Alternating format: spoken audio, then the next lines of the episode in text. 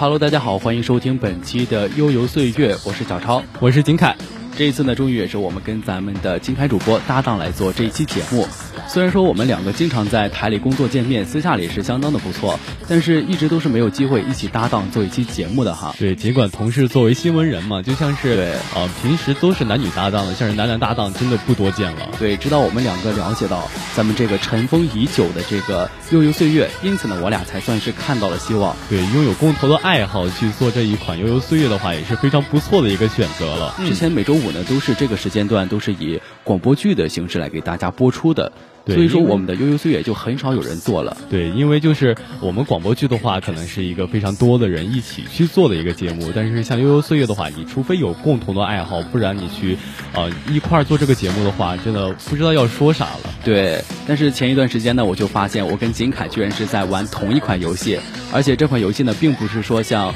王者荣耀那么火热。所以说我跟金凯就借着咱们这个悠悠岁月这档可以推荐以及解说游戏的这个节目呢，来给大家推荐我们最近都在玩的游戏。嗯，我们都在玩的游戏呢，其实叫做阴阳师嘛，就是作为一款手游的卡牌类游戏呢，真的是一款非常不错的游戏了。对，虽然说是卡牌，但是这款游戏最吸引人的地方还是它的画质以及它的这个游戏建模。嗯，就像是里边的各种各样的妖怪呢，我们都会称之为式神了。呃，就像是在呃刷副本的时候呢，也会有人去说这是一场弑神之战了。对，听到这里呢，大家可能会想起类似于这个夏目友人帐之类的日系风格哈。嗯，没错，这个阴阳师的这款游戏就是一款日系风格的游戏，像是里面的主角晴明，则是以日本古代时候的一位非常著名的阴阳师安倍晴明为原型建立的。对，像是其他的三位主角呢，就分别是神乐呀、元波雅，还有我们的八百比丘尼嘛，他们也是。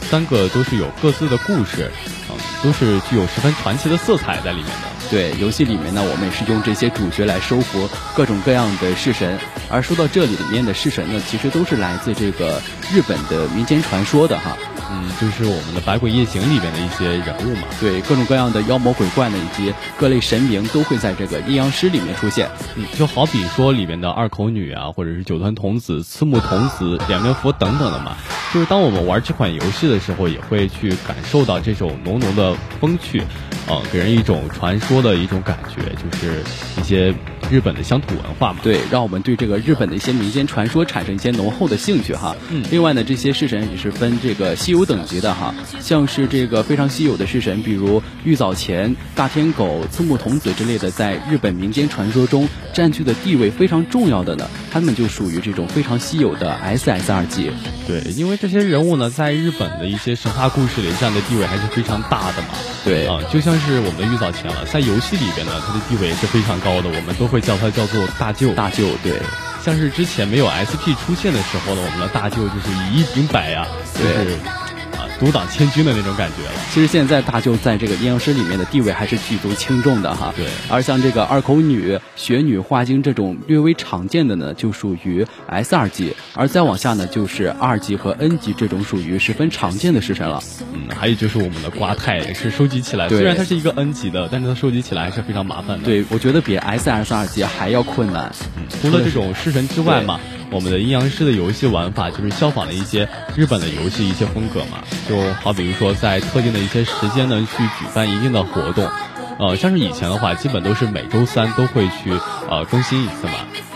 对，其实还有这个游戏中的角色以及这个式神的配音演员呢，他们都是日本的一些配音演员。而这样一来呢，不同于我们中国的一些常规的游戏风格，阴阳师的独特风格呢是有着一定吸引人的特点的哈。嗯，像是日本的声优的话，他们在这一方面真的有一个呃独树一帜的一个感觉了，因为他们发展的比较早嘛，就是呃给人一种十分专业的感觉。对，在这一领域还是非常优秀的哈。嗯，呃，类似于其他种类的卡牌类游戏呢，阴阳师的战斗风格也是属于回合制。各种式神的技能也是非常复杂多样的。如果说我们不去仔细的研究式神的技能呢，也很有可能就会导致一场斗技的失败的。嗯，所以说我们在研究式神的搭配的同时呢，就会去研究它的阵容上的设置了。对，真的是非常烧脑的一款游戏。对，但是呢，又不同于其他的这种卡牌类游戏。阴阳师的战斗画面并不是说像这种炉石传说这种很经典的卡牌类游戏那种用一张卡牌去攻击以及防御，阴阳师呢则是将卡牌给进行一个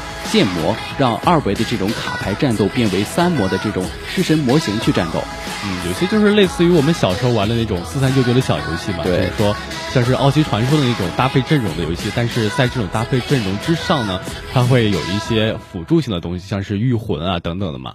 对，但是阴阳师对阵型是没有任何要求的，而对阵容的搭配上要求是非常苛刻的，因此呢，这样的战斗方式就更加的呃炫酷一些，也是这样的战斗方式，从而引起到了一些呃游戏玩家的这个兴趣哈。像我的话，最开始就是我的一些同学介绍我去玩这款游戏的。嗯，最开始作为一个萌新，真的是什么也不懂嘛。对，嗯，可能看到对面的人物，就是他们会放一些特别空旷的技能，就是说。呃，对我也不会造成伤害，对他们自己呢也不会去造成特别大的收益，就是给人感觉这个技能好没用，但后来才是后知后觉嘛，这种技能也是十分有用的。对，觉得这个式神可有可无，但是后来我们才发现，这个式神其实在给自己的式神加这个速度，或者说是呃攻击，还有 buff 加成，还有我们的鬼火嘛。对。其实我当初呢，就是因为这个阴阳师里面的一些精致的画风以及它的游戏建模而被深深的吸引，从而入坑这款游戏。其实这款游戏真正入手之后，就会有一个非常让人关心的问题了，就是说我们战斗所需要的式神应该是从哪里获取呢？对，阴阳师呢，其实也就安排了这样独特的一种画符机制哈。其实实质上就是我们大家常说的这个抽卡。嗯，就是抽卡的时候呢，呃，有一种。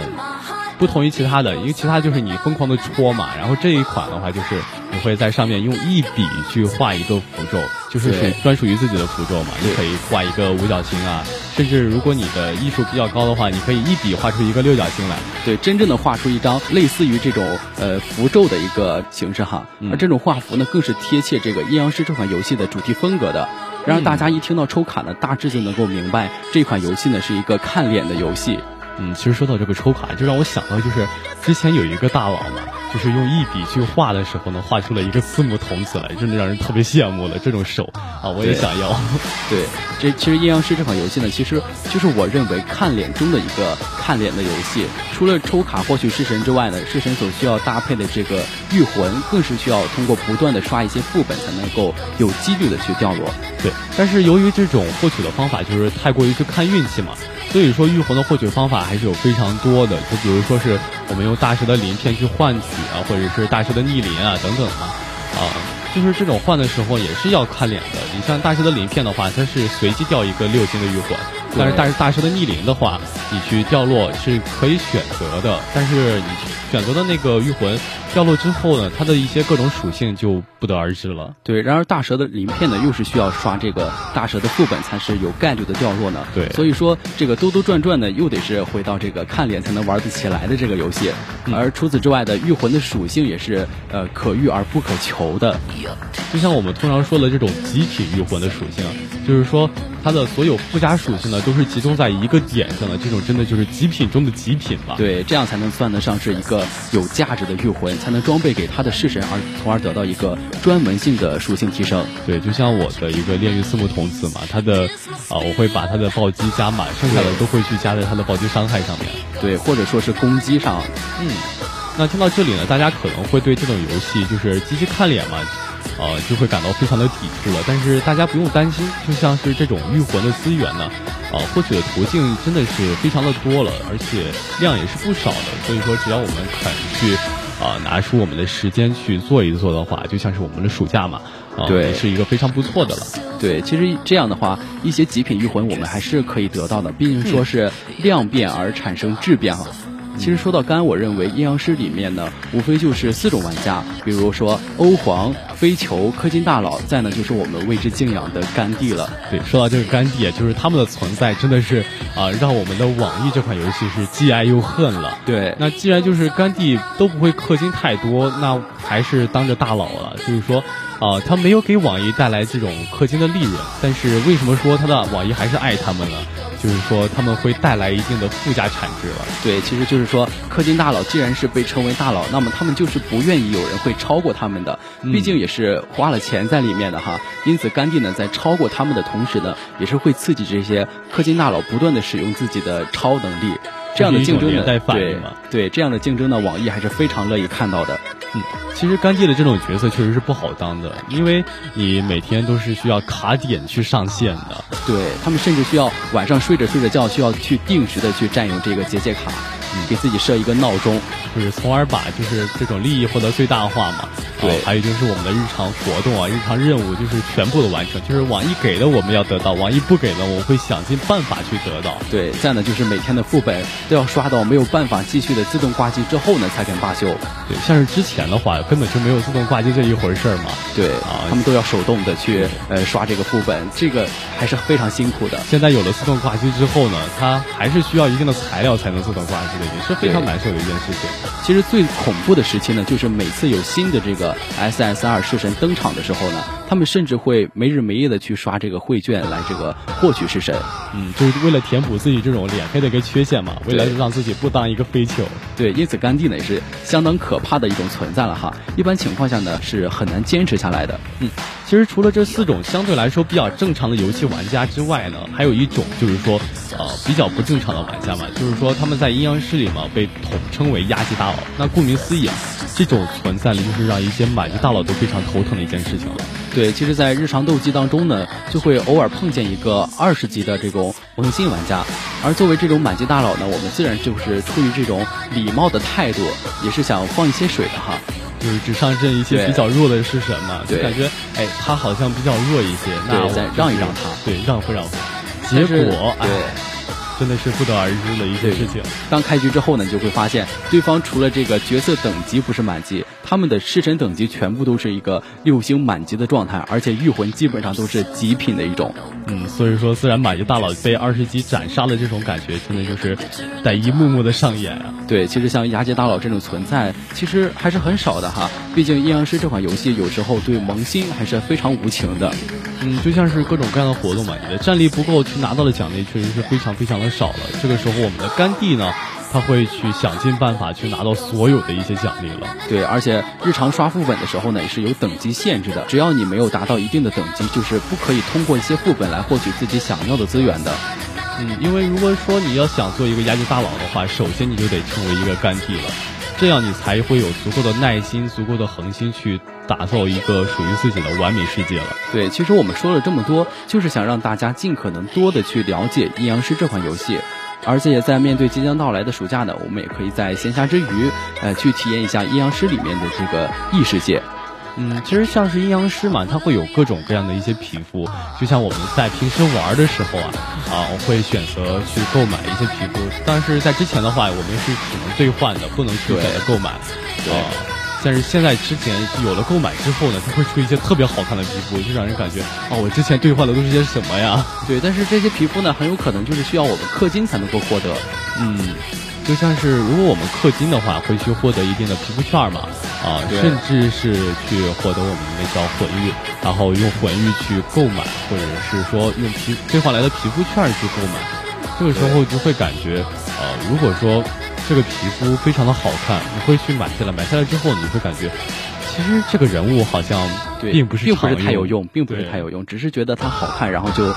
入手了这款皮肤。所以说，我们玩游戏是好的，但是吧，嗯，千万不要太过于对盲目的氪金也是呃不是很好的一个建议。嗯，呃，我们氪金仅仅是为了娱乐嘛。对，还是那句话，这个适当游戏易脑，沉迷游戏伤身。希望大家能够合理的安排自己的时间，在这个学习工作之余呢，也能够有一个。快乐的闲暇时光。那么本期的悠悠岁月到这里就要跟大家说再见了，下期节目我们不见不散。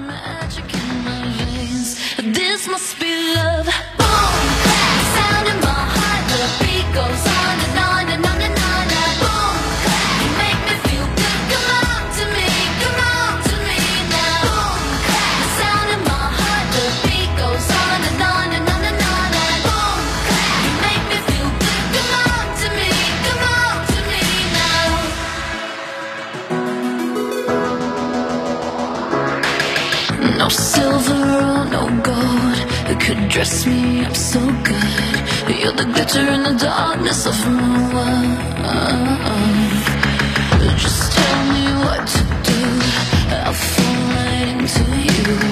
Going under cause I spell. Just